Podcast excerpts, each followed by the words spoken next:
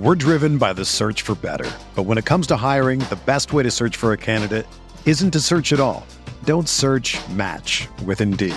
Indeed is your matching and hiring platform with over 350 million global monthly visitors, according to Indeed data, and a matching engine that helps you find quality candidates fast. Ditch the busy work. Use Indeed for scheduling, screening, and messaging so you can connect with candidates faster. Leveraging over 140 million qualifications and preferences every day, Indeed's matching engine is constantly learning from your preferences, so the more you use Indeed, the better it gets. Join more than 3.5 million businesses worldwide that use Indeed to hire great talent fast. And listeners of this show will get a $75 sponsored job credit to get your jobs more visibility at Indeed.com slash BlueWire. Just go to Indeed.com slash BlueWire right now and support our show by saying that you heard about Indeed on this podcast. That's Indeed.com slash BlueWire. Terms and conditions apply. Need to hire? You need Indeed. This is a message from the emergency stuffed crust warning system. Cheese! Little Caesars Extra Most Bestest Pizza now has three feet of cheese stuffed in the crust for just nine bucks. I repeat, it has three feet of cheese stuffed in the crust. Cheese! That concludes the message from the emergency stuffed crust warning system. Get a large Little Caesars Extra Most Bestest pepperoni stuffed crust pizza for $9. Top four national pizza chains. Extra Most Bestest Pizza versus large round one topping pepperoni pizza. Everyday standard menu prices. Three feet of cheese before cooking at participating locations plus tax. Pizza, pizza. This is the Gator Nation Football Podcast, powered by Campus Insiders, with your hosts Allen Williams and James DiVirgilio. This place is an insane asylum in the swamp! No, five! Now we know we're just a bunch of average stiffs. Welcome back, Gator Nation, to the podcast. My name is Allen Williams, right here next to James DiVirgilio. James, 30 in a row. How you feeling? I feel good. I mean, I feel great. Obviously, coming into the week, whew, there were a lot of questions that we. I was nervous. There were a lot of questions we raised in the podcast. I had given Kentucky a forty percent chance to win the game, and I thought the game could have potentially been testy. So coming out of it and sitting here in this seat now on Monday and processing it, probably one of the better Gator football games in in the recent era with regards to a complete football game. It was an utter demolition. Uh, very exciting to watch. Fun, well played football game across the board. It's hard not to sit here and feel great about where we are, given how I felt last week and how we played in the first game. So I feel I feel very excited to watch more from this football team. Yeah, I'm really pumped. Uh, this is exactly what I wanted from this game. We'll get into maybe some context of Kentucky about, you know, they're not a world class team, but they're an SEC opponent. And I love the way we played. I think we did exactly what we wanted to. Then we crushed them. I mean, they looked like a Division two team going up against us, especially their offense versus our defense. Total annihilation. That was really fun to be in the swamp. I mean, we haven't kicked anybody's butt like that in a long time where, you know, they're an inferior opponent and we need to really put it on them. I mean, we've done it a few times, but that was a really pleasing result. Um, let's jump right in and talk about the offense. What did you appreciate about it? Everything. We had highlighted specifically the offensive line and the quarterback play coming into this week. In the UMass game, you know, we had mentioned that Luke Del Rio threw a lot of flat routes, threw a lot of check down routes, uh, didn't complete any vertical passes, and that we thought Kentucky was going to come out in essentially a cover two situation where they were going to really make us throw the ball deep into the outside. That's precisely what they did. And the beauty of Jim McElwain as an offensive mind is in the second drive after we'd missed that field goal, we basically ran the ball 85% of the time to pull Kentucky out of that cover two shell defense. Uh, there were not a lot of guys open early on in the game, and that was definitely Kentucky's game plan. Take away the flat throws, take away the running backs coming out of the backfield, force Florida to drive the ball down the field. We do that and we score a touchdown. We get the ball back. They come up in a cover one high, man to man on the outside, and they say, okay, we don't think that, that Del Rio can complete this kind of pass and then bingo, you get the Callaway touchdown. So that span of five minutes of football time was a very encouraging span because you essentially dominated them in one phase and then immediately quick scored them in the other one when they had made their adjustment. You were ready for it. You hit them. And then that basically left Mark Stoops in Kentucky, I think, in a position of we are in trouble. Yeah. If we're giving up five yards to carry on the run and you're going to bomb us over the top and we come down and play you man to man, there's not a lot left for us to do with a with a very rookie and an inexperienced defense. It's not going to show you a lot of front. So very encouraging to watch the offensive progression from UMass this week. I loved it. I think that stretch of play, like you said, was huge for this team and their confidence that they can put the ball in the air and make big plays happen. We saw that almost that exact same play the previous week, and you know Del Rio overthrew him by a little bit, and this week they hit that touchdown that was rolling. Uh, I don't think they ever looked back. They felt confident. Um, the offensive line took steps, uh, and you know the thing that looked the best to me were our running backs. They didn't really show me as much as I wanted to. As I wanted them to the previous week, and that was probably mostly because of the offensive line. But some of those guys looked excellent. Uh, two big ones for me: Mark Thompson. Not big statistics, but he picked up some huge yardage for us in key situations. There was a third down where he kept moving. It looked like he was going to get stopped in the backfield and just kept his feet alive, moved some piles, and of course the one everyone was talking about, La'Mical Perine, who had an incredible burst. Looked like he was shot out of a cannon on that little screenplay great vision and burst through the hole. He looked excellent. What did you think about our running backs? Very, very good, and I think that came primarily from the offensive line. You had you had Fred Johnson out with an injury, and in comes Jawaan Taylor, and uh, we know that Luke Del Rio loves Jawaan Taylor after the post game quotes about how he's the, the Great Wall of uh, Wani, as he calls him, and he had a huge game for us. So they were they were really positive push all throughout the game. Very, very few missed assignments. Martez Ivey played really well, and behind those, behind those sets, behind the twin uh, the twin tight end sets, a ton of production. Uh, you had you had La'Mical running at 17 carries for 105 yards for a ridiculous 6.2 average. A lot of that done in the fourth quarter. A lot of that done against Kentucky backups, but he played early on, as did all the other running backs go. So you had you know numbers across the board were nice. Thompson went 15 for 59 you had Scarlett go nine for 43 and Cronkrite go five for 29. So everybody was was successful. In fact, Thompson was the least successful on a yards per carry load. But that's primarily because he's handling those those heavy carries in the short yarded situation. So no fumbles, clean play, very good job in pass protection. I thought they played a very complete game as a running back unit. Anytime you can you can pass block, you can run well, and you can keep the ball off the ground, you're having success. Couple that with uh, the you know over 200 rushing yards we had, that's a great day. Even if it was against a super porous Kentucky defense, we did what we we should have done, which was nice. It's the first time that's happened in a long time for a Gator offense. And Del Rio looked great. I thought he seemed you know still in command of the game, which I, I appreciated him about in UMass. You know that he looked in control, didn't look like the moment was too big for him, but I think learned from uh, the previous week and some of the things he needed to improve on. He still got some more improvement, and we'll talk about that. But I I liked how he was continuing taking what Kentucky was giving him, that he knows how to put the ball downfield in those certain situations, and yeah, great effort from him. Uh, you know, I was pleased with his performance. You know, the offense seemed like those guys respond to him. He moves them in and out of the huddle, gets the ball down the field. Uh, so really impressed with his performance. Yeah, good point. Uh, one thing we didn't have last year at all, even when Will Grier was the quarterback, uh, was was the leader of that team was Jake McGee on offense. It's well documented that he was sort of the one lining people up, getting people in and out. It's clear this year that Luke Del Rio has command of the personnel and you can see how they smoothly move in and out of the huddle, and that's an often underrated component of a quarterback. And Luke Rio does not have a lot of experience, so that goes to show you for a guy that has played hardly any games in his career to be able to command a huddle the way he does, organize an offense, get in and out of the plays correctly with plenty of time on the play clock. That's a very important thing for a guy who kind of by definition has to be more of a game manager than maybe a guy with a sky high NFL style ceiling. And so, so great job there. And, and, another little stat pack number that's fun. He's the first 300 yard passer since Tyler Murphy.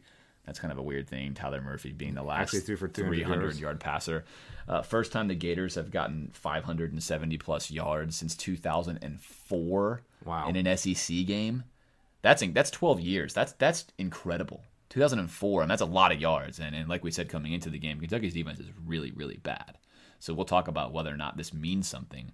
But regardless, great all around day, and probably the only guy who didn't have a phenomenal day was Pineiro.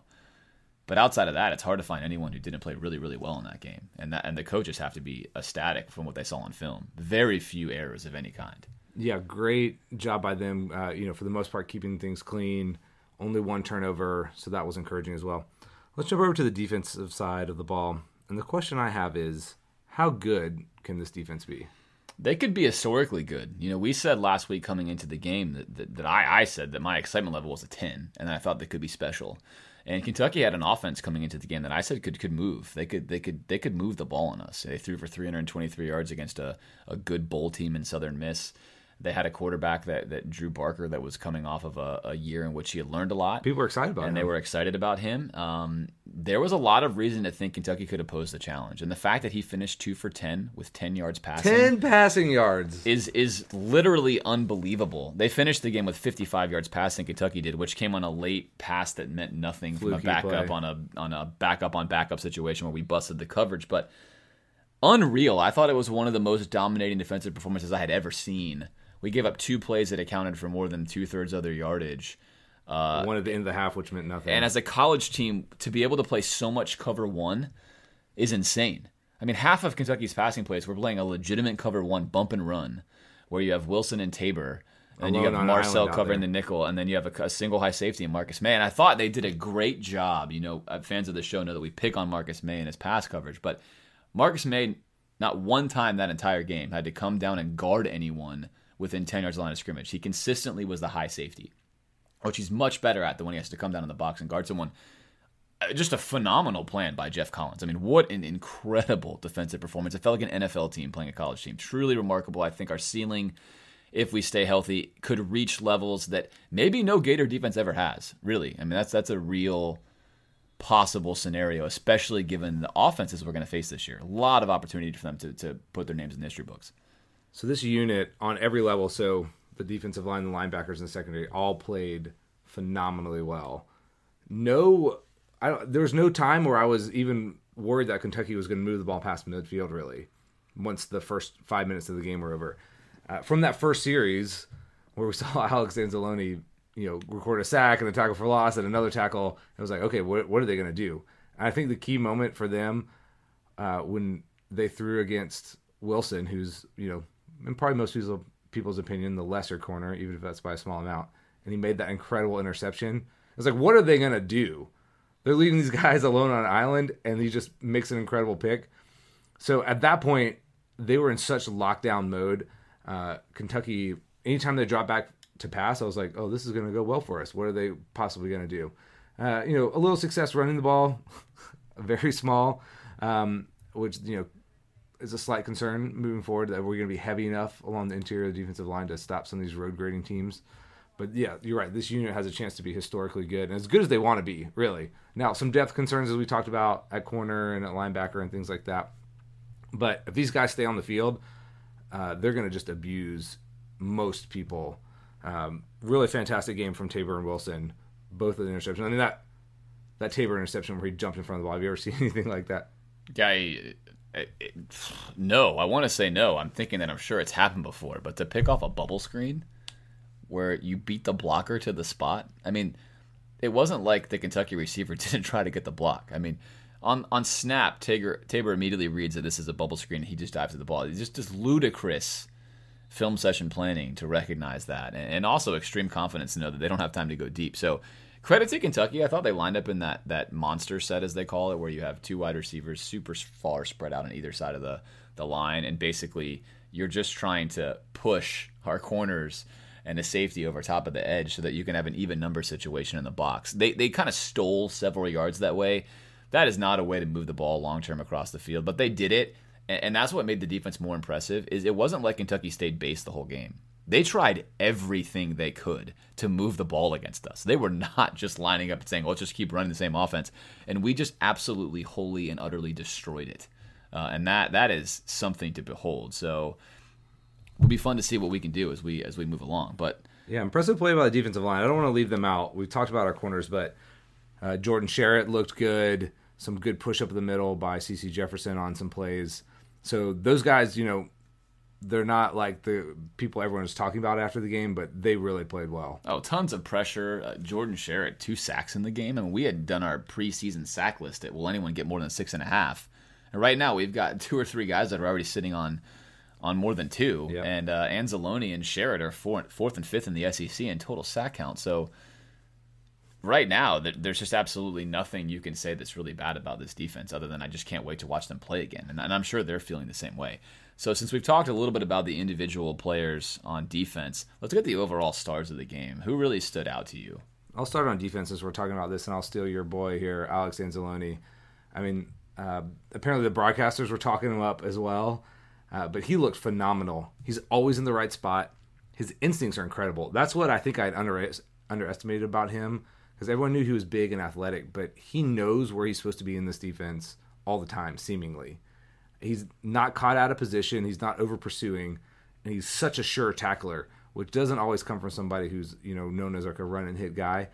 But he played exceptionally well in this game. He he just stands out. Like your eyes are drawn to him. He makes so many plays. What about you on defense? Yeah, Anzalone, obviously, as my, as my guy that I thought could really be maybe the best player on that defense. Uh, just kind of the guy that, that adds the most value. And then I thought Sherit had his best game as a Gator. He was kind of a guy that got overshadowed. He was a depth guy on the defensive line, and it's very clear now that they don't view him as a depth guy. Played a ton of snaps, incredibly impactful. They shifted him all over the line. Thought he had his best game, like we said, as a Gator. On the offensive side of the ball, I thought Luke Del Rio really stepped up. Um, there's still some things I think that we're going to need to see him do. But overall, quantum leap from the UMass game to this game, we learned that he's a very, very good deep ball thrower puts a lot of nice air into the ball, leads his receivers very, very well. Uh, we learned that he can make the drag route throw very well. Uh, he can throw the hitches on the outside pretty well. What still remains to be seen is how well he can throw into windows. I think he's still struggling with that. He was late multiple times throwing into what was an open window, and then he compounded that by actually throwing the ball into the window after it was late. That is going to be very dangerous against better teams. Um, so I still want to see how he can complete these 10 to 20 yard passes in a window. Maybe he never hits that, and that's okay. If the best he is is what we saw on Saturday with the defense that we have, you can manage the offense around that to limit those throws, and we can be just fine. Uh, so encouraging and exciting to see where that's going to go. And then, of course, I thought that Callaway had, as always, a great game. He's back there on kick returns, punt returns, has 129 yards receiving, kind of does everything. And, and you, you forget that the guy's a, a sophomore, and he plays like he's an NFL veteran out there. Really, just continue – to just be impressed by the way that he plays as a college football player. Yeah, incredibly sure-handed. I don't think I've ever been nervous about him fielding a punt. Uh, fantastic game by him. It feels like almost just standard. Like he played excellent, and it's like yeah, just a normal average game from him, which says a lot about him already as you know only a couple games into his sophomore year. I think for me, I've, I've mentioned him, Michael Perine. I wasn't expecting him really to play at all this year with the amount of depth we had at running back. I mean, you always heard about the top four backs in the offseason Thompson, Scarlett, Cronkrite, and even Mark Herndon. But they must love this kid to be giving him. I mean, they gave him a carry early on in the first game. He fumbled. Uh, so that wasn't good. But they trusted him enough and believed him enough to put him back out there in the first half and then really tore Kentucky a new one there. So I was super impressed by him. He might, you know, it's small sample size, but he might have the most ceiling of anybody if he can run like that. That was an NFL style.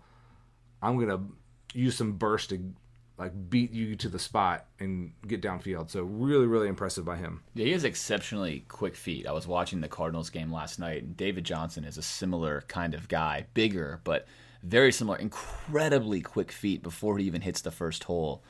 And I think that's why the coaches continue to give him so much playing time our other running backs, uh, as strong and as, as vertical as they are with, their ability to run through a hole, I don't know that they possess the feet that he has. So being able to alternate all those guys is truly a problem for the defense. And then again, I want to highlight Jawaan Taylor. I thought that he may have made the biggest impact that maybe you didn't notice.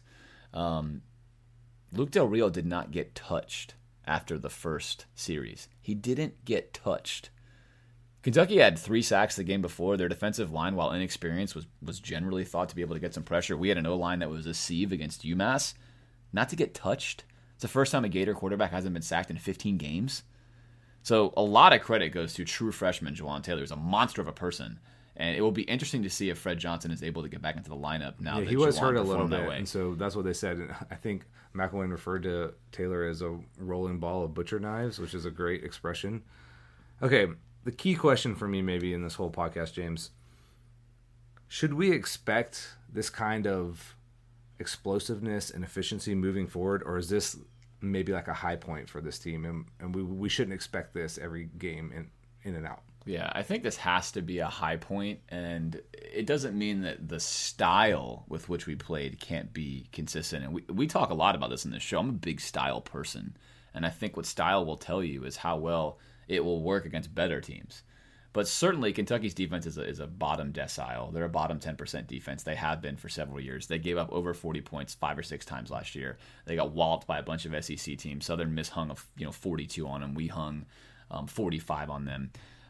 It's you're not going to reproduce that. That requires positive matchups across the board, which we had. But I think what you are going to see is this New England Patriots style commitment to mismatches.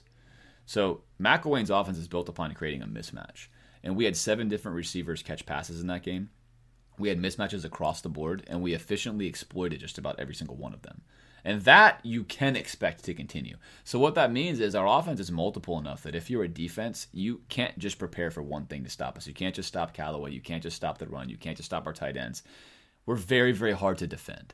So, I think the style with which we displayed should remain consistent and we should get better at that. But the production that we had in that game, outside of Presbyterian and North Texas and a team like that, probably going to be hard to reach that kind of atmospheric level of production because Kentucky's defense is really just that bad. It's a team that's lost eight of their last nine games.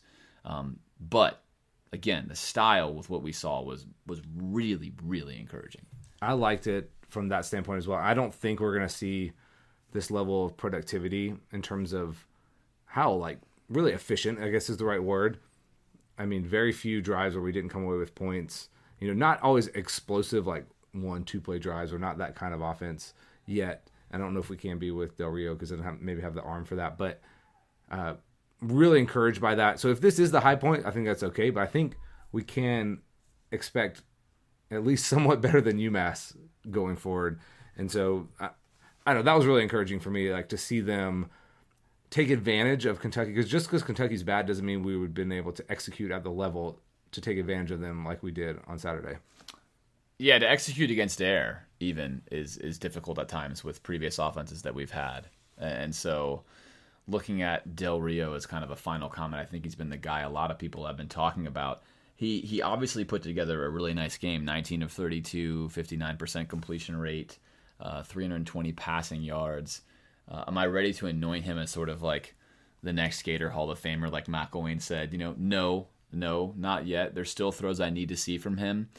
But I thought that he showed good vision. He continues to keep his eyes downfield the entire time. He continues to be a very, very good decision maker. Uh, and I think the good news in that game was there's about eight or nine spots on film he's going to get to look at this week where he can see his weakness. And his true weakness really are, is throwing those balls into the windows. But it was a huge bonus for me that he throws the deep ball as well as he does. Because if you're a game planner now and you're going to plan for the Gators, playing cover one is probably not going to be something you're going to want to do because he throws a very nice deep ball and he's got a big arm. The ball I threw to Callaway was 55 yards. So you can have a big arm distance wise and not necessarily a snappy arm velocity wise. I think that's what Del Rio falls into. He can throw it far, it's not going to come out really hot in the 20 yard range. So I think he put enough on tape to really make it difficult for defensive coordinators to scheme him I expect teams to continue probably to try to employ more of cover two style if they can. The only problem with that is if you sit in nickel cover two, you can get run on. That's what Kentucky did. They tried to keep their two pass covering linebackers in, and they just could not stop our run. And, and that's going to be a problem for every team going forward. Uh, so it will be interesting to kind of see what the game plan is. North Texas isn't going to matter; they're very overmatched. But what Tennessee tries to do with the average defense, really, against us will be insightful. But Del Rio showed a lot to me. I feel infinitely more encouraged after this game than I did with UMass. And that's why we always say the two game set is so much more important than just a one game set. Uh, you have to look at both of them to get an idea of where we are. Um, what are your thoughts? Yeah, he showed me a lot in this game. I, I love his accuracy when he's throwing on time. So that deep ball, you're right, it wasn't 80 yards, but it was in the perfect spot for Callaway to run under that. And that was also the genius of Callaway that he runs the precise route and angles himself so he's going to run underneath the ball at the perfect moment. But Del Rio, he throws people open. He puts the ball down the field where people can get it.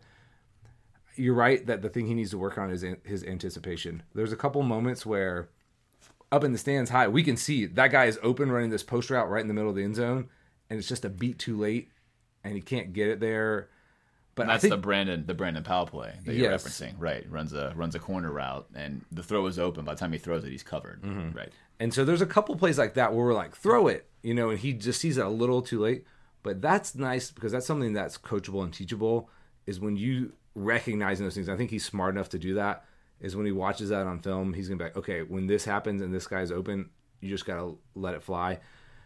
And he's pretty accurate when he does. And so that's the the best thing. I, so yeah, like I said, he's got some room to improve, but I'm hopeful that he can make those improvements. That's like probably the most encouraging thing about it.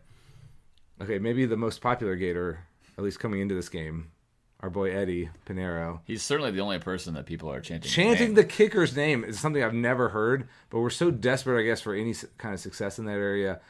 Had a little bit of a rough day, went one for three. All the kicks were really from distance, so it's not like he was missing chip shots. How did you feel about his performance? I think it was a good thing to have happen. Uh, you know, I was talking with Caleb Sturgis before the season, and Caleb is a mentor to Eddy Pineiro, and he said, you know, with any Former Gator right, former Gator, now in the NFL with the Eagles, won the job this year. Um, probably our best field goal kicker that's ever kicked at UF, Caleb Sturgis already. We've had he's some good ones, but I would say the most productive. So he said, you know, what really matters with the kicker is what happens when things go sideways. He's like that. That's the difference between being an NFL kicker with with a with a big leg and being a college kicker that's not kicking anymore. Is you have to be able to handle the, the downswings. I think it's great that he gets a chance to come against North Texas and play a game when he struggled. Hopefully, he does very well this week, and then going into Tennessee, he's able to handle the adversity if he misses a kick in Tennessee. Uh, if let's say he had made all of his kicks, we go into to Knoxville and he misses his first kick in that game, and all of a sudden it's like, oh no, this is the big game and I'm blowing it beneficial. Also, he he's kicking bombs out there, which makes it difficult. He had one really muffed kick at the Yeah, end. look like which- he way overswung. He was trying to kick it in, out of the stadium, and I think that'll be a learning curve. It's like you don't need to smash this 80 yards. Just Right. So, uh, no concerns for me. He banged through every extra point. Most college kickers are going to be less than 40%, even from 41 plus, whereas NFL kickers are, you know, I think at like 70% or some absurd average there. So, continue to be encouraged by his leg. Leg strength is, is unreal. Yeah. And I, and I think his accuracy, his, his variance, if you will, is pretty small when he misses left to right. So, excited to see how he does this week, though. He will be someone to watch this week to see how does he yeah, back. does he does he come out and and confidently make those kicks again? Because you know he's only really had success up this point. He's never missed kicks in a game. He's never had like adversity. So I'm hopeful that he will, but it'll be interesting to see him come out and kick this week. So as I reflect back on this this game, and it's been almost hard to process this. It's like this really good gift that we got, and I kind of felt like on today's podcast we were going to get like a PED notification, and somebody was going to test positive, and that was going to be the end because we're not allowed to have good things anymore at UF. But it's it's Monday afternoon, and so far no one has kicked off our program, and we're we actually get to enjoy this win. So. Mike Bianchi coming into the game last week, I think, sort of epitomized maybe how some of the Gator fans felt. Mike Bianchi is a very controversial reporter for the, the Orlando Sentinel. Some of you probably Columnist. hate him. Some of you might like him. He's known as a Gator hater. He predicted Kentucky to win this game. And he wasn't necessarily alone in that. Like we said, I was at 60% Gators, 40% Kentucky. Predicted them to win. Then this week went on and said essentially, I'm to take a week off from picking college games for the first time in 25 years because I was so wrong and I feel bad about it. But I think that the bigger thing to pull out of this is so we were just giving 25 minutes on this podcast of glowing reviews of how great this team played. Did the national media, Allen, care at all about the Gators' win over Kentucky? Did it even move the needle for them? Not much, I don't think. Uh, it was the primetime CBS game, so I think a lot of people saw it. But I think people just assume Kentucky's miserable. They lost to Southern Miss, although, as we've seen with Arkansas, one week you know they barely win their first game, and then they come on the road and beat TCU. So we'll have to see with Kentucky moving forward. Yeah, I don't know that I didn't see any kind of big jump, any kind of big spike in our. I think we're back in the top twenty-five in the AP at twenty-three or so. But no, I don't. I still don't think people are are buying into this. As we asked before the season, are people sleeping on the Gators? I think they're still sleeping. What about you? No, they're they're sleeping in late. Uh, if you did a Google search on Sunday, I, I couldn't find one national article from publication that talked at all about this game meaning anything. In fact, you may have watched the highlights on Saturday night and been wondering why you weren't even seeing a single highlight from the Gator game on any of the national networks, ESPN, ABC, Big whatever game you were watching. They just showed you the score. Oh, Florida rolls Kentucky. Um, so no, the answer is nobody really cares, and the reason is like we said, Kentucky's lost eight of the last nine games. Kentucky has frequently gotten smashed by quality opponents. But this is why I continue to say that you have to watch games to know what the importance is. Yes, Kentucky lost to Southern Miss last week. Southern Miss is the team that played in their conference championship game last year, returned a bunch of starters, and is a legitimately good football team that will be a bowl team this year.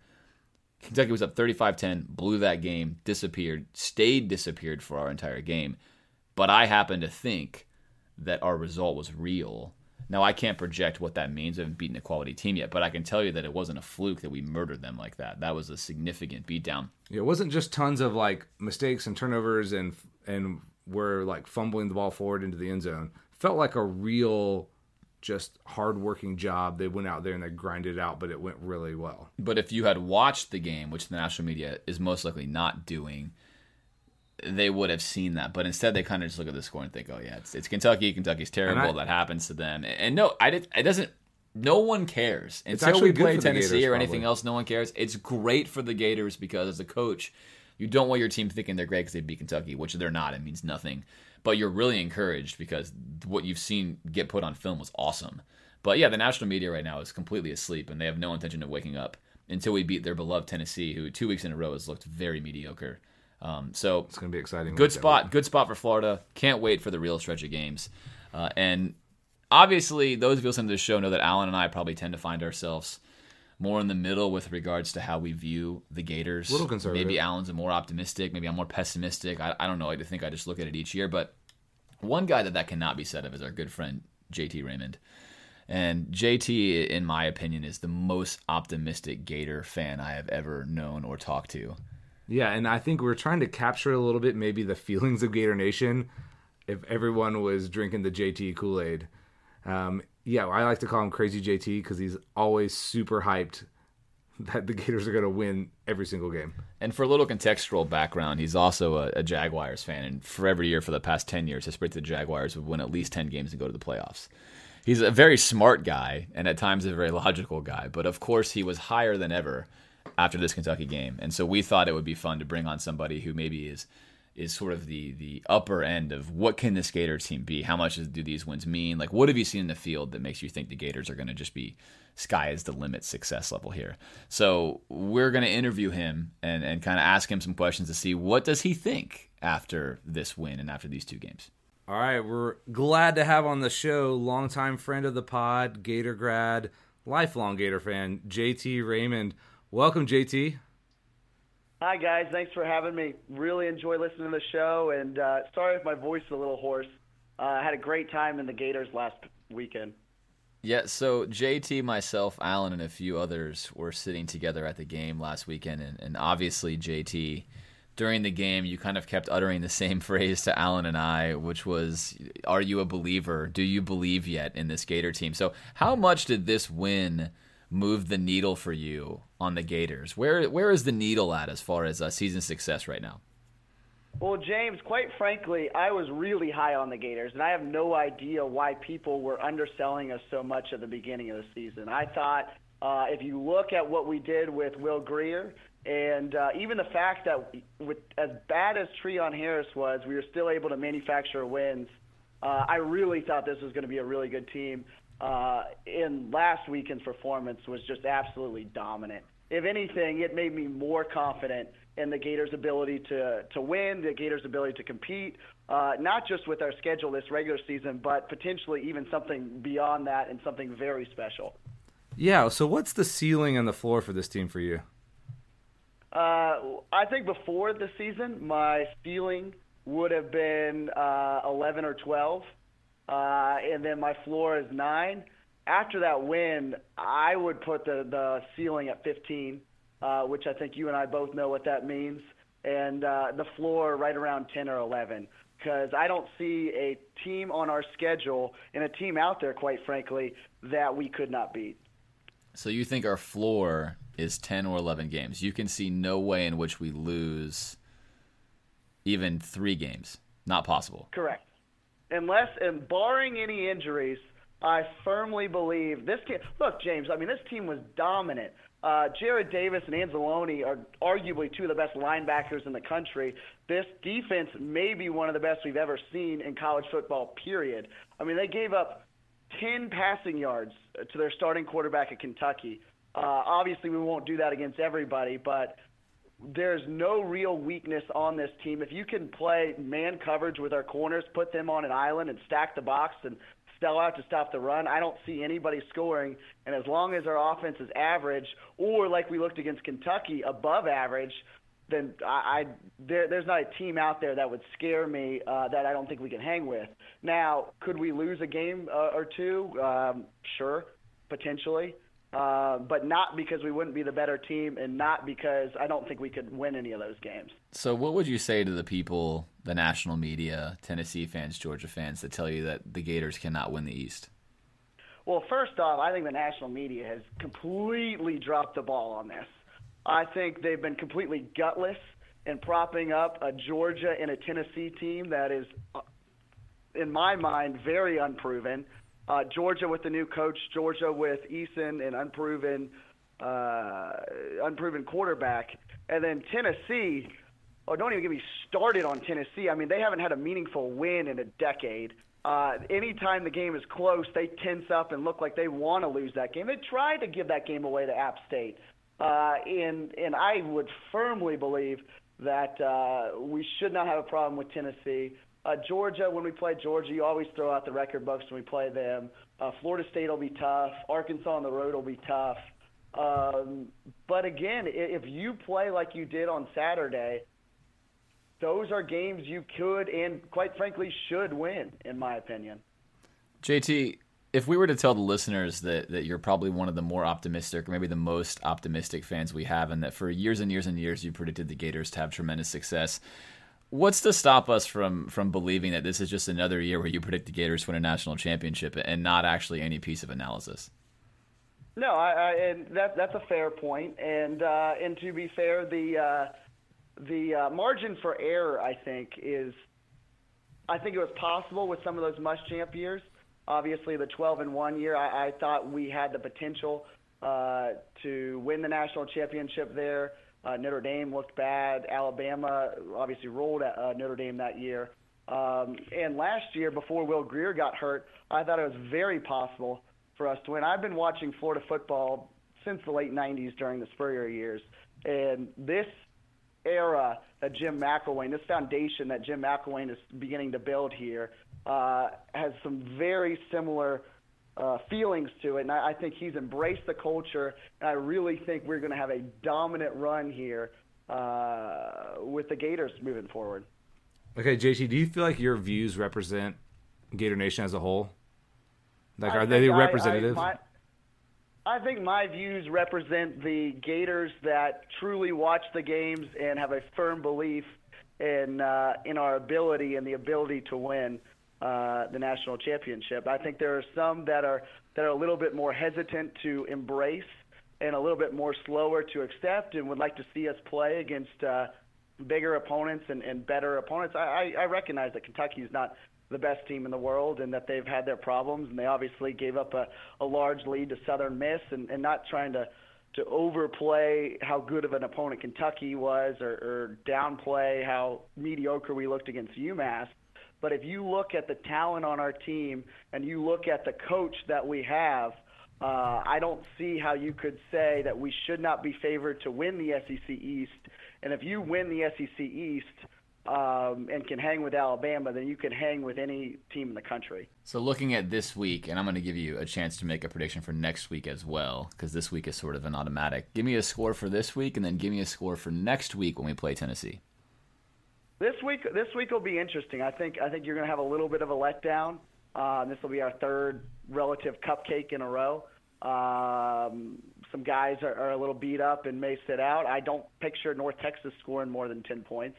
Uh, they may get three unless we start playing our backups. Uh, I think it's reasonable to think that we'll win 41-3 or so. Uh, maybe a defensive touchdown, probably a couple extra kicks, uh, and I think we'll we'll win that one pretty handily. And next week for Tennessee, the one that matters. Next, Yep, the one that matters, the big Tennessee game. Probably my most hated uh, team that I ever see, and and I love when we play Tennessee, and nothing brings me more joy than watching Tennessee lose to us every single year. And uh, again, I don't see them scoring. Uh, now they did a good job of manufacturing points against us. I thought last year uh, with a couple trick plays or a couple big plays. Uh, they they may have a couple of trick plays up their sleeve, so I'll give them 13 points but uh, I think we'll score about 27, um, and the game will really never be in question in the second half. Okay, give me your prediction for the season. Don't couch it any. Don't give me any ifs, ands, or buts. All right, give me what is the Gators' record at the end of the year. I think the Gators' record at the end of the year will be 11 and one. Uh, that loss will either come uh, with Florida State, maybe Arkansas on the road, or Georgia. I think, as optimistic as I am, it is difficult to run the table and have a perfect season. Spurrier never did it. Uh, Urban did it once, but then we lost to Alabama in the SEC championship.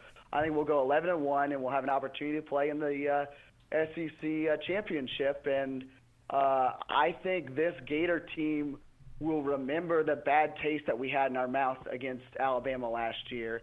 And if you remember that game, even with Treon Harris, we were playing them tough. Our defense was not giving up giving them anything in a year where Alabama actually had a really good offense that year. Uh, and if we had a quarterback or if we could generate points at all, it would have been a four quarter game. And and I think the Gators having that having that memory in their mouth in their uh, minds will be able to upset Alabama in the SEC title game. And if you're able to beat Alabama, then you could beat any team in the country and, and have a good chance to uh, to go to the national championship and potentially win. JT, what's your favorite Gainesville restaurant? Oh boy, that's a that's a tough one. Um, I know it's it's more of a national chain, but it's uh, it's a restaurant it's hard to find these days. Uh, big Larry Giant sub fan, uh, right there across from uh, the school right there and uh, in Midtown. Um, big fan of Larry Giant subs. Also big fan uh, Four Rivers Barbecue that I know recently moved there a year or two ago. Uh, those are probably two of my favorite places to eat there. Well, JT, thanks so much for being on the show. We look forward to tracking your predictions.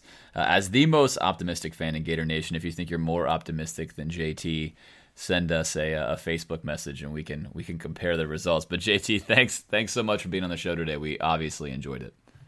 Hey guys, I appreciate the time, and, and hopefully you guys will be calling me up at the end of the season and telling me that I'm right and I should have listened to you from the get go.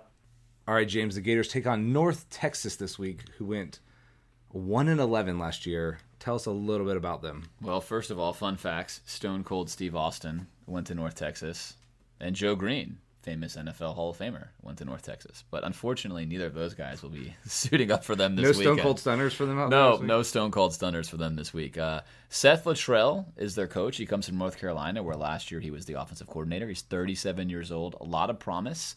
It's It seems like a pretty good hire for North Texas. They've been really bad uh, for the past four or five years. Dan McCarney, who actually coached at UF for a season or two, uh, kind of got them to a high height and then dropped them down. Numbers wise, this year they just come off a win against Bethune Cookman last week and a loss against SMU in week one. Numbers wise, bottom, what you expect for a bottom FBS team. Um, they're just you know, not very good. So they come in at 216 passing yards a game, uh, 200 rushing yards a game, but those are very inflated, almost entirely off the Bethune Cookman game. They allow 187 passing yards a game and 214 yards against the run. So it's the third week in a row where we're going to face a team that is bottom decile on defense. And, and not only that, they also have significantly undersized players on the front seven, although they have two really good safeties on the back end. What kind of offense are they running? Are they running some kind of spread attack, correct?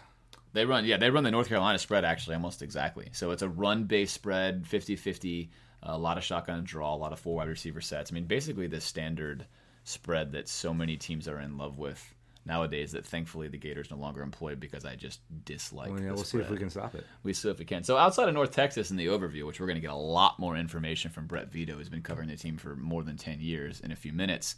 What's some of the Gator news coming into this game? Well, unfortunately, a little bit of injury news, and maybe of the worst kind with Antonio Callaway. they said he has a quad injury, and so they're not really sure about the severity of it. Now, this week that really doesn't matter at all. He does. We don't need Antonio Callaway to win this game.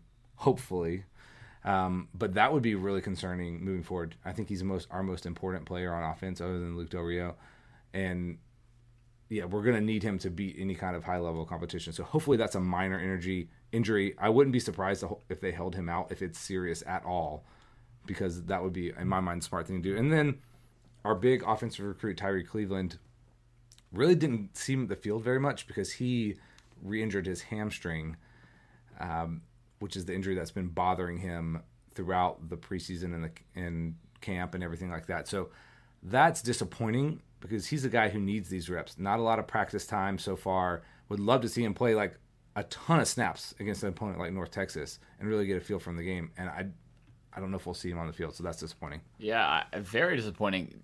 I'm not a I'm not an official doctor by any stretch of the imagination, but you follow football long enough to know that a hamstring injury after already injuring your hamstring if I had to place a bet down, I would say that you probably really won't see Cleveland in any significant action this year. Wow. And, and here's the reason why. He's probably going to miss another four weeks uh, at the least. The hamstring is not going to heal in one to two weeks, and if he does, he'll pull it again.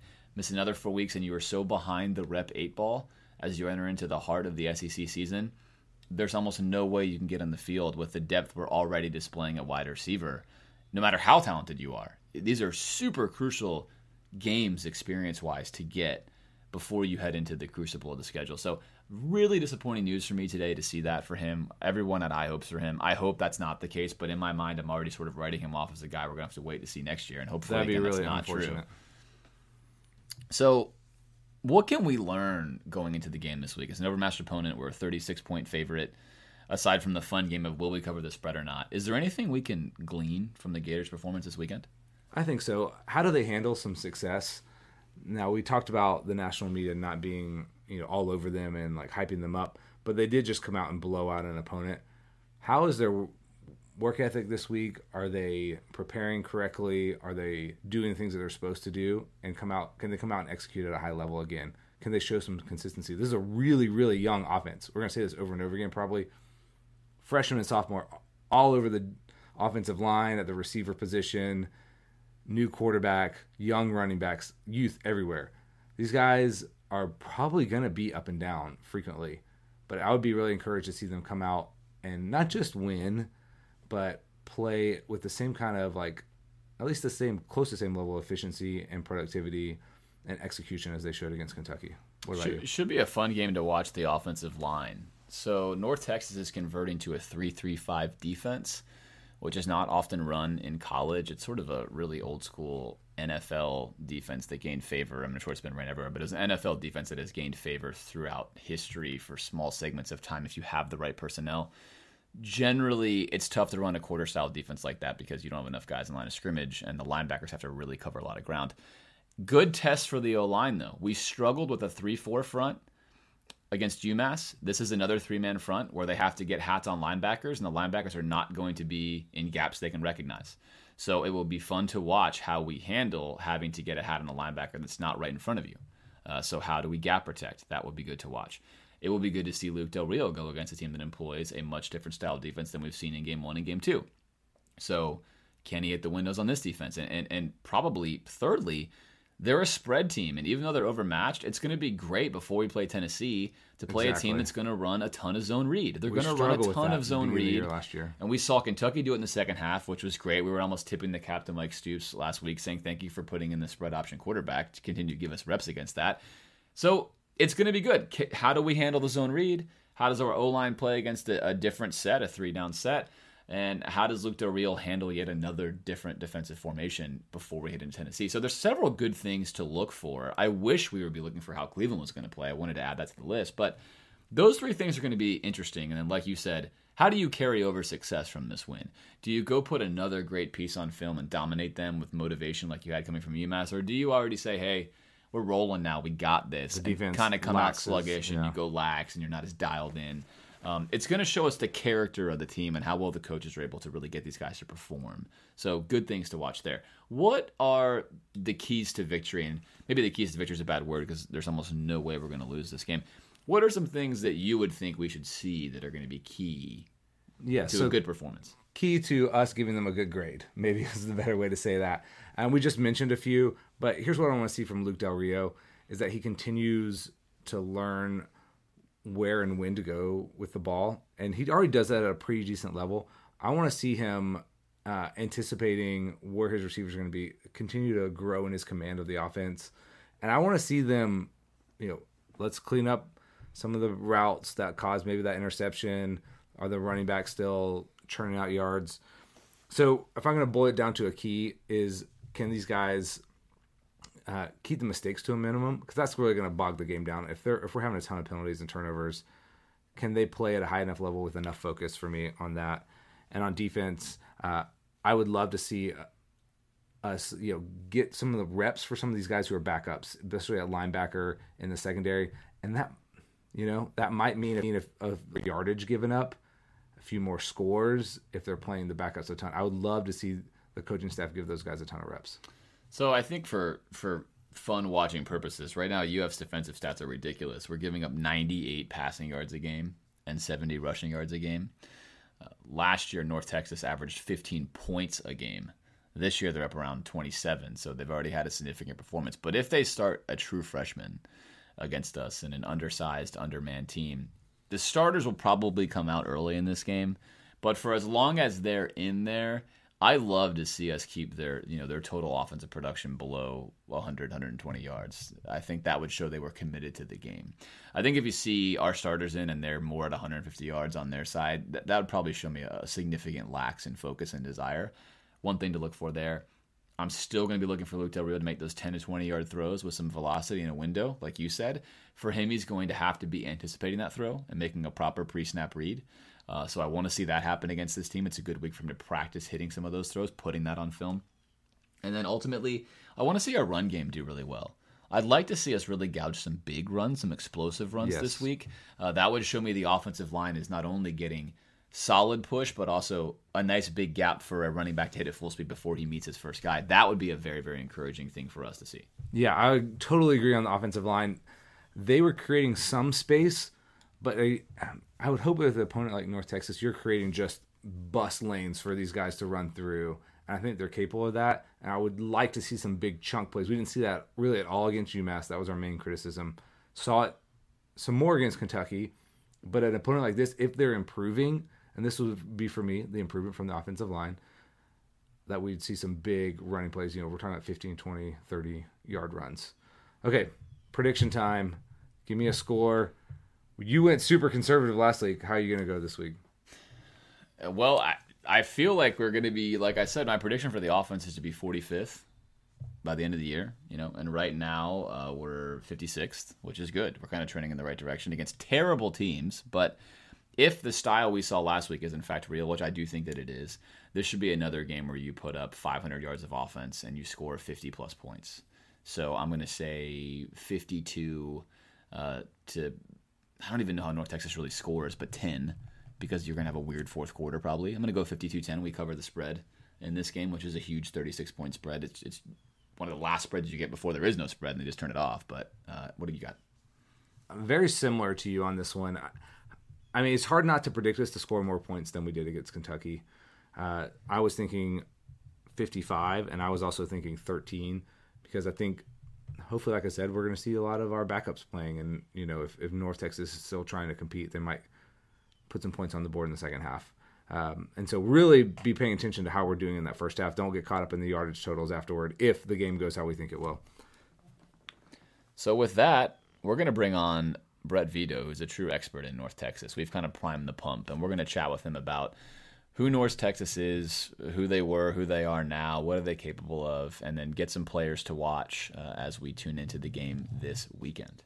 Excited to welcome to the program Brett Vito. He covers North Texas for the Denton Record Chronicle. He's been covering the team since 2003. Brett, welcome to the show.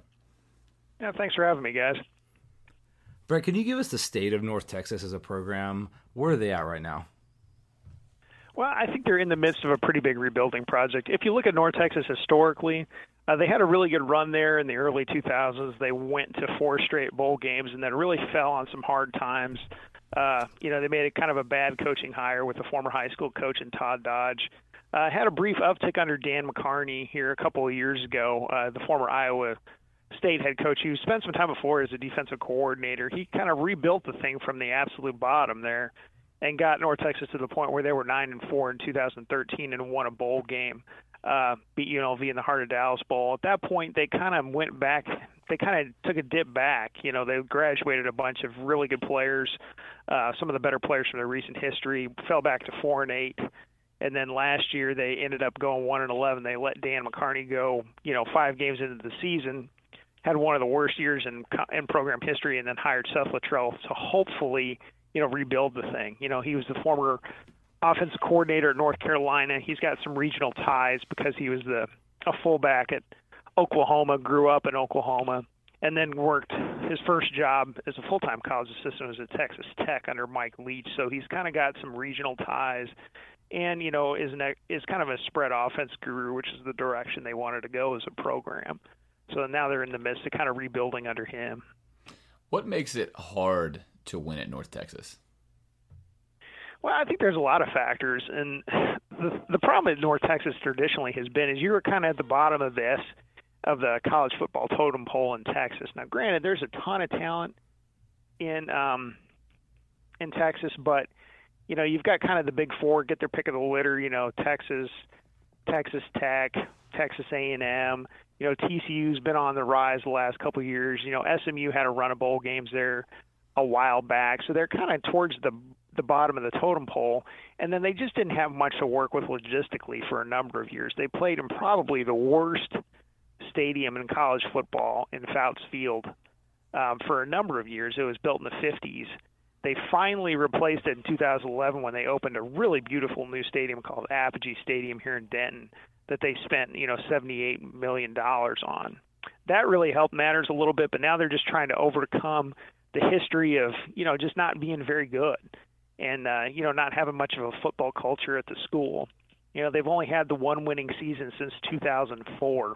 2004 is the end of their bowl run there, and then since then, you know they've had that one winning season in 2013 but you look back through the history and you see a lot of one and two and three win seasons in there and that has really made it tough to kind of build the thing back up so brett bring us up to speed on the current state of the team we know that there were i think at least 10 transfer players that came in to fill some gaps in an attempt from from Littrell to improve the roster from last year to this year What's the current state? Who are some of the impact players? Uh, we know that you've got one sort of preseason consensus uh, all conference guy in, in your safety, but kind of give us the overview of the roster.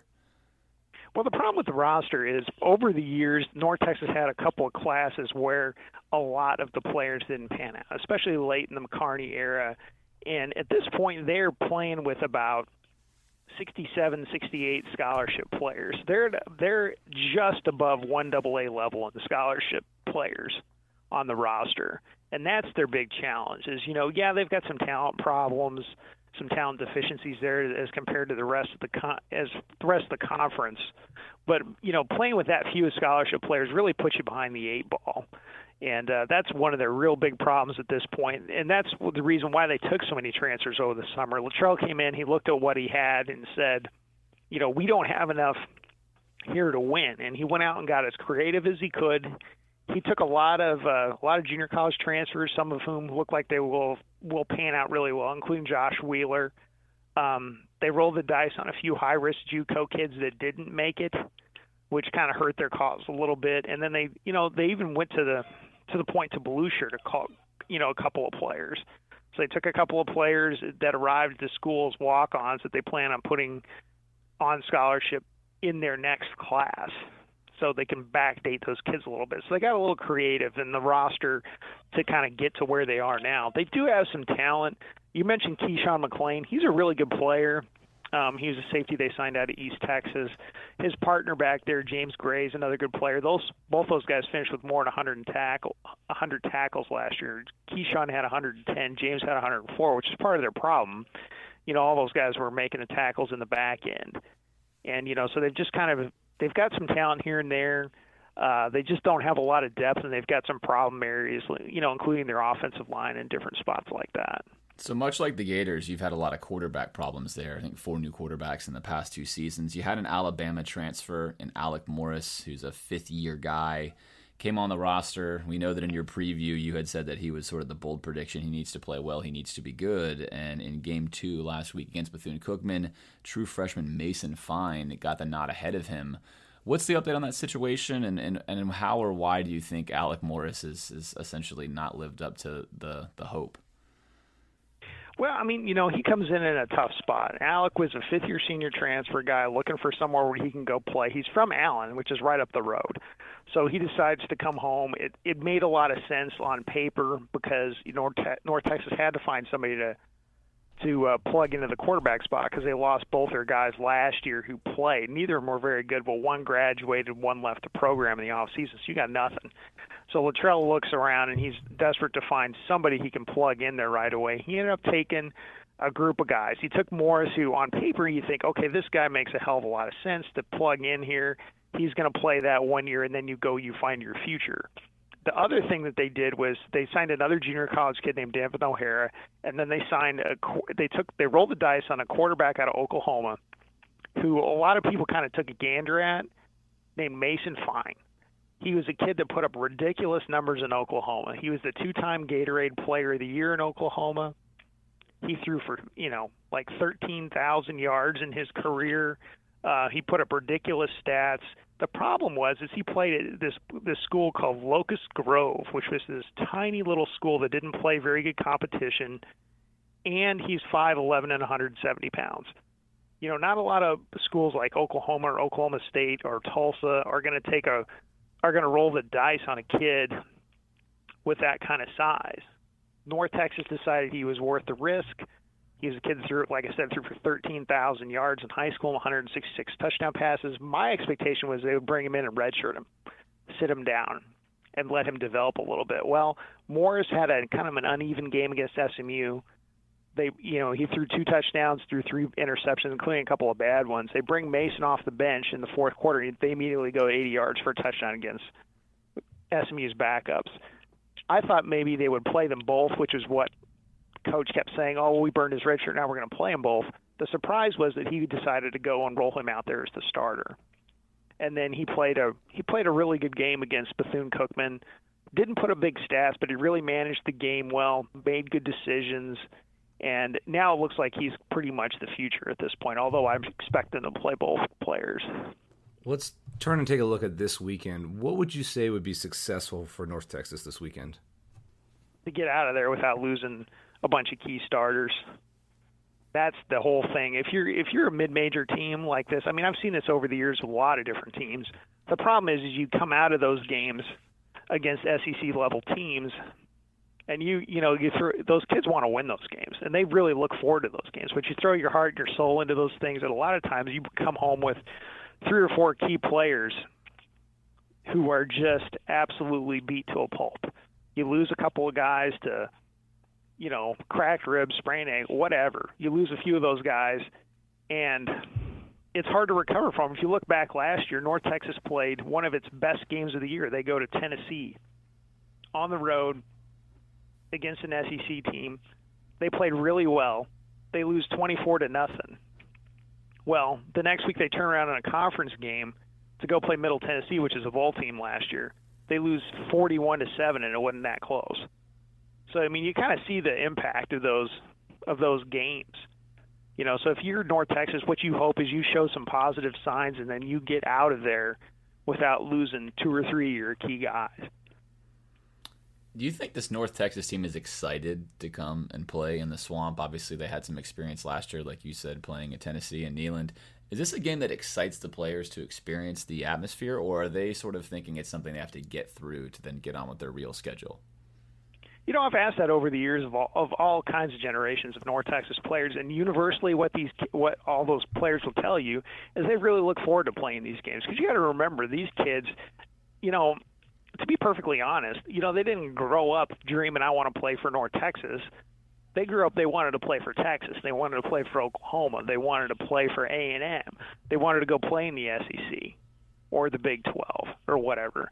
And you know, and their dream didn't quite come true. They didn't get to go play at those big schools, but they get the opportunity when North Texas goes to an SEC school like Florida to play in that big venue and not play in front of 24,000 or 15,000. They get to go play in that huge stadium where they always envision playing, and those kids look forward to it universally. I've never heard a had a, I've never asked that question to a North Texas player and had said, "Man, I really, I just hope we come home healthy." You know, I've never heard that from them. They're all excited about it. In the way too early category to ask this question, but nonetheless, let's let's put you on the hot seat. What do you think thus far of Seth Littrell's performance, and do you think he can turn North Texas around? He's got as good a chance as anybody. I think he's got more to work with. I think that's a real key element of the whole thing. Is you know before North Texas, when some of these other coaches came in, they didn't have the new stadium. Uh, they weren't in Conference USA, or you know there were other factors that maybe were an impediment to them being successful. Now North, he comes in, he's got a brand new athletic director. He's got the Apogee Stadium is still pretty new. He's in Conference USA. Um, he's got more financially to work with in terms of hiring and retaining assistant coaches, which is a problem back in the early 2000s when North Texas would go to a bowl game and then half of its staff would get hired away the next year. You know, I think he's got a really good chance to be successful, and he seems to have done all the right things since he's got here. He's said all the right things.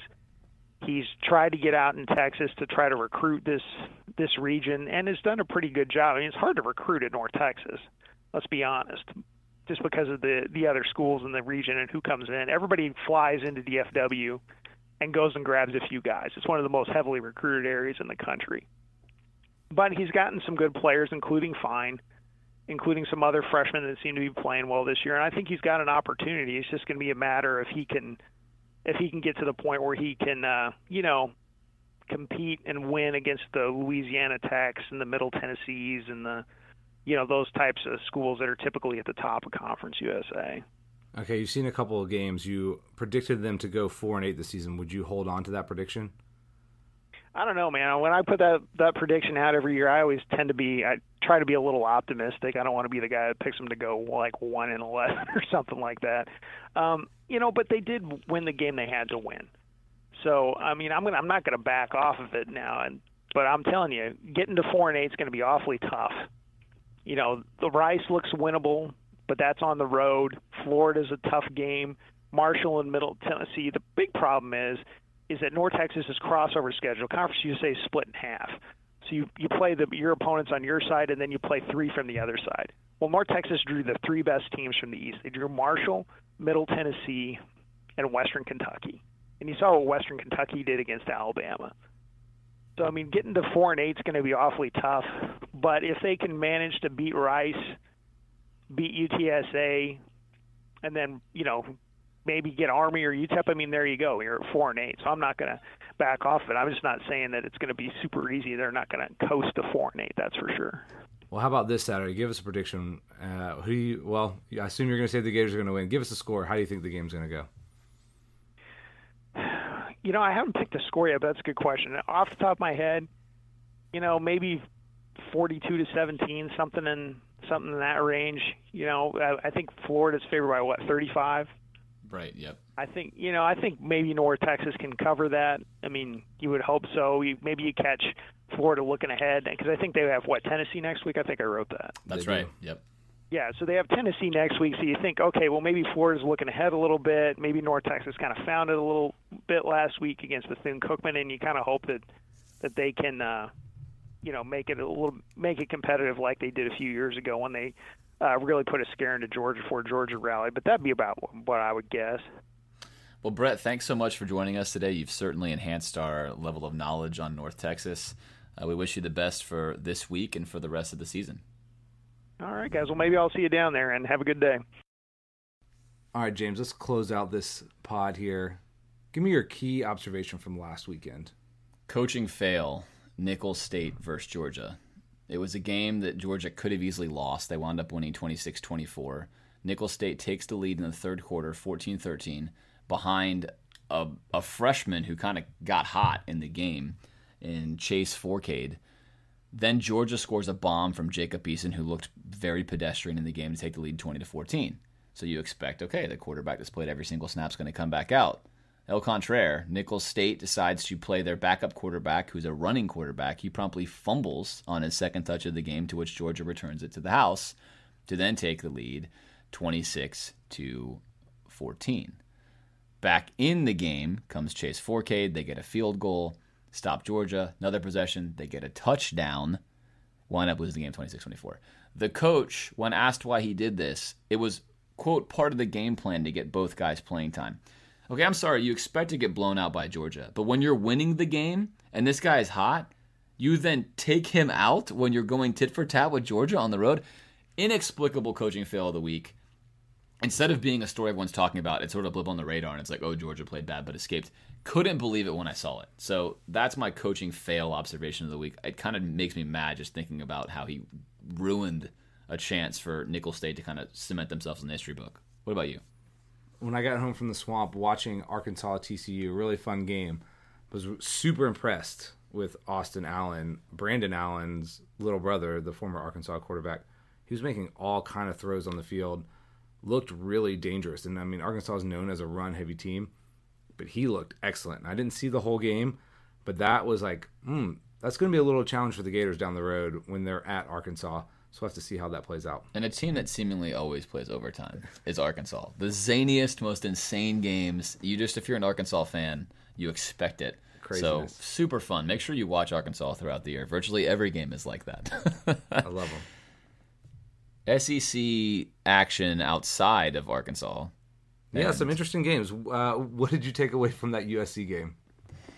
South Carolina, I mean, in this instance. Yeah, I was going to say other USC won against a cupcake. But uh, what I took away from it is that I'm so thankful I don't have to watch Will Muschamp on the sidelines. Like every time I look at his face, it, it makes me sad and angry because one, he's a nice guy, and two, because it's the most mind-numbing offense to watch. And oh, guess what? It hasn't changed at all they're mainly playing a quarterback who can't throw the ball at all, and they run the zone read a million times a game, and it's painful. And they got smashed by a Mississippi State team that lost at home the week before. Ugly, ugly stuff. Yeah, really bad. The, the, maybe the most notable game on the schedule of a week slate was Tennessee, Virginia Tech.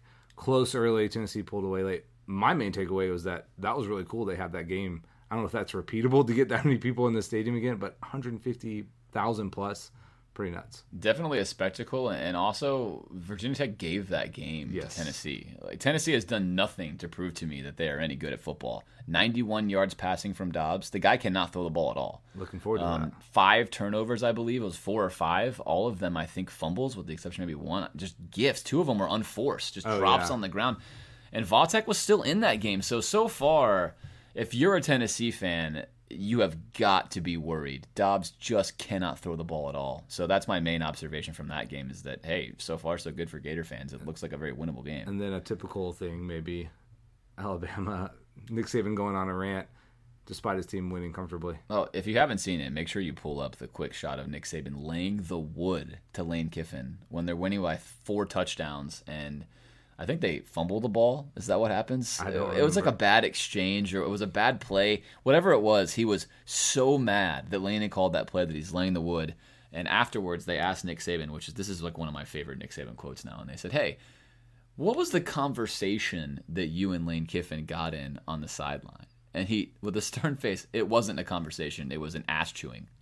which is easily the best quote of the week. Dead faced, completely serious. That was not a conversation. That was a coach laying the wood to his offensive coordinator. So just entertaining times around the That's, SEC. Yeah, it must be super fun to work for Nick Saban. Sounds like such a joy. Yeah, I know. Oh, by the way, LSU's got a new quarterback. They finally benched Brandon Harris as they struggle with Jacksonville State. So the SEC not looking very impressive thus far, even though they got a bunch of wins last week. But Let's turn our attention to maybe some teams that we think will be impressive when it matters, which is at the end of the season. Let's make some college football championship series predictions. Yes. Let's start one at a time. We'll do alternate shot format. You go first, and I'll give you a team. You give me a team. Okay. Well, I got to go with my boys after they had that huge win over Oklahoma, and they're not going to play anybody too tough for a while. But I think as long as Oklahoma plays well and Oklahoma plays a pretty big game this weekend, I'm going to go ahead with the Cougs, Houston. I like it. I was hoping you'd pick the Cougs. You need to ride that team all the way. And, and as a counter punch to your team, I'm going to pick the team they'll play, Louisville. Because I am all on the Lamar Jackson train. I mean, I am driving that bus. And so that's going to be an epic game, assuming both teams can remain undefeated. It's towards the end of the season. Of course, Louisville has a very, very big game coming up this weekend. Against my pick, and I hate to pick it, but FSU. This is more of an anti Clemson pick at this point in the season. They've looked pretty rough against what I think will be a mediocre Auburn team, and they struggled against Troy this week, kind of confirming some of our suspicions about them in week one. So I, I don't see anybody else, maybe other than Louisville, that's going to challenge FSU inside the ACC. Yeah, Clemson has not looked good, and and this is going to be weird because I'm also picking FSU. Boo to us. So you say how how does this happen? How can you pick both Louisville and FSU? Uh, one, one of them's going to lose, but obviously, I think that it's probably better. It's definitely better if FSU loses this game for my predictions. I don't want FSU to make one lose every single game, but I've got so far Louisville and FSU, and you so far have Houston and FSU. Who's your third team? Well, it's hard to pick against them. I think you have to pick them literally every year, and that's Alabama. You know, big surprise, but there we go. Yeah, you're kind of just foolish for not picking Alabama. So I also have Alabama. Not a surprise there. Now, who's your fourth? Who's your fourth team? I can't wait to hear this one. Well, this is a team I've been pretty high on all year, even from our season preview, and that's mostly a vote of confidence in Jim Harbaugh, and that's Michigan. So I sold this team at their current ranking before the season, Michigan, and now I'm putting them in my Final Four predictions. And this has nothing to do with how they played through the first two games, but if you look through the schedule, Ohio State and Michigan both have the world's most dreamy cupcake schedule that you can almost imagine for a power school. And look, Florida's schedule is looking pretty nice too, but we, we still harder than those two. I almost want to flip a coin between the two of them, but I just think Urban Meyer's team has way too many new faces by the end of the season to beat Michigan. Then again, they smashed Michigan last year, so I'm not super confident with this pick of Michigan. But I'll jump on the Harbaugh train. I'm probably in the caboose being pulled along, but I'm there. So that means our final four picks are essentially all the same. Florida State, Alabama, Michigan, with the only difference between me taking Petrino, who's a total classless guy, and you taking a much more classy guy. My man, Tom, Tom Herman. And Tom Herman. So there we go. We've made four picks each, and three are the same, and one is the. I'm sure different. they'll all be wrong. And I can't wait to see if even one of them is right. Hopefully, But- most of them are. That I would love to see a playoff without FSU and Alabama. And for JT Raymond, we'll speak in front of him. Florida is in the playoff. So you heard JT earlier. He's in. He's in his 14 playoff. I can confirm that. So for those of you that out there that have Florida in there, you are well represented by JT. Allen and I do not have such faith at this point in time. And with that, we're going to close out the episode. We're excited about watching the game this week. Uh, it's going to be fun to watch what the Gators can accomplish coming off a really satisfying win against Kentucky. We will be back with you next week, same time, same channel. You can always catch us on iTunes or Stitcher. Subscribe to the show. Drop us a like on Facebook. Drop us a review on iTunes or Stitchers. That's always great. We love hearing your feedback. You can hit us up on Facebook anytime. We'll respond back as quickly as humanly possible. As always, guys, thanks for listening. We love doing the show. Love having you gain more knowledge than you have when you started.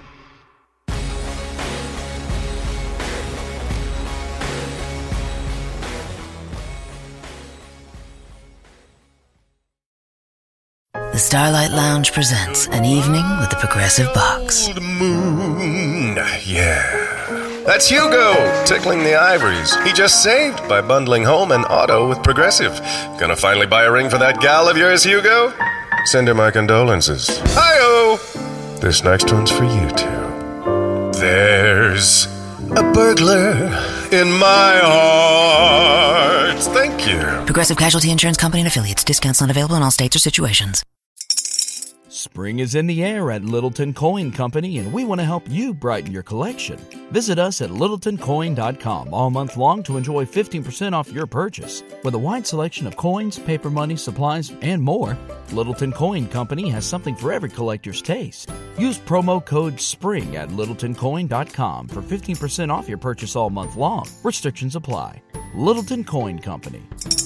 Serving collectors since 1945.